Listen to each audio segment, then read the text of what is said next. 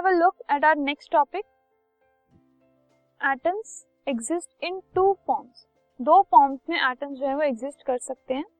First is in the form of molecules second is in the form of ions और इस existence का reason है that this is a way to attain stability atoms इनमें exist इसलिए करते हैं ताकि वो स्टेबल रह सके. तो एक एक करके हम मॉलिक्यूल्स और आयंस दोनों स्टडी करेंगे. विल बिगिन विद मॉलिक्यूल्स और लेटर सेक्शंस में आयंस क्या होते हैं, वो कैसे फॉर्म होते हैं वी विल सी बाद में. ठीक है? Starting with molecules a molecule is an electrically neutral group एक इलेक्ट्रिकली न्यूट्रल ग्रुप है मतलब उसका overall charge is zero of two or more atoms दो या दो से ज़्यादा एटम्स का that are bounded together chemically ठीक है? केमिकल बॉन्ड से वो बाइंड होते हैं। जो एटम्स हैं, अगर हम दो या दो से ज़्यादा एटम्स को कंबाइन कर दें केमिकली तो दे फॉर्म अ मॉलिक्यूल तो they are bound together by covalent bonds covalent bond से वो बाइंड होते हैं.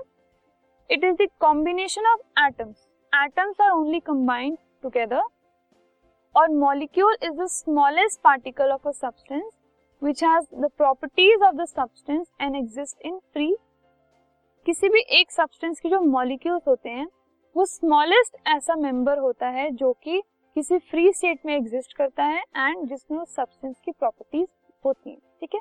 अब मॉलिक्यूल्स ऑफ़ एलिमेंट्स कैसे बन सकते हैं?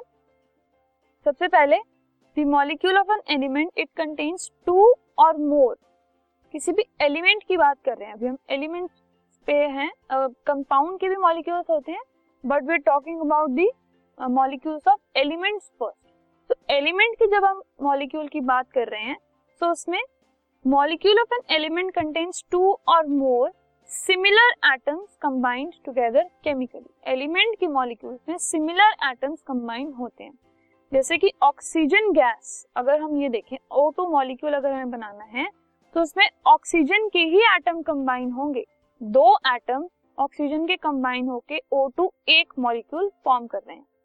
ऐसे ही नाइट्रोजन गैस की अगर हम बात करें N2 का एक मॉलिक्यूल बनाने के लिए नाइट्रोजन के ही दो मॉलिक्यूल्स जो दो एटम्स हैं, वो कंबाइन होंगे। एंड टू मतलब two atoms of nitrogen they are combined to make N two that is one molecule of nitrogen gas hydrogen gas में भी दो हाइड्रोजन के एटम्स कंबाइन होते हैं क्लोरीन में भी दो एटम्स कंबाइन होते हैं बट सल्फ़र में sulphur atoms they combine together to form one sulphur element okay now the member of atoms जितने एटम्स प्रेजेंट होते हैं एक मॉलिक्यूल के अंदर, एक एलिमेंट के मॉलिक्यूल के अंदर, उसको हम कहते हैं उसकी atomicity for example hydrogen nitrogen oxygen chlorine इसमें टू टू जो एटम्स हैं वो कंबाइन हो रहे हैं H two N two O two C L two तो नंबर ऑफ़ एटम्स कितने हैं? टू एटॉमिसिटी हो गई अब नोबल गैसेस जो होती हैं, उनके अंदर वो सिंगल स्टेट में एग्जिस्ट करते हैं। एक ही एटम होता है।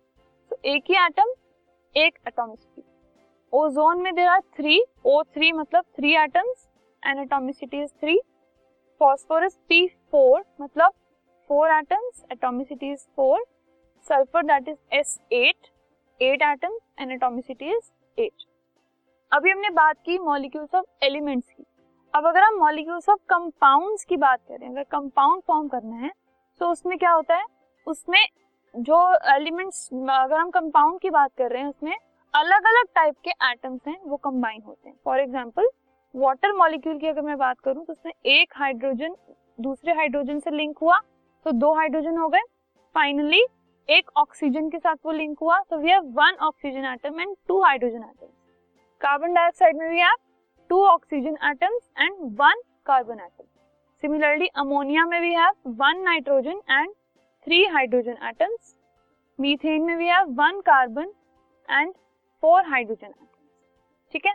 सो ये डिफरेंस है मॉलिक्यूल्स ऑफ़ एलिमेंट्स में और मॉलिक्यूल्स ऑफ़ कंपाउंड्स में. एलिमेंट्स में क्या होता है? सेम टाइप की जो एटम्स हैं वो कंबाइन होते हैं बट कंपाउंड्स में अलग अलग भी कंबाइन हो सकते हैं. ठीक है? So this was about molecules let us now move on to our next topic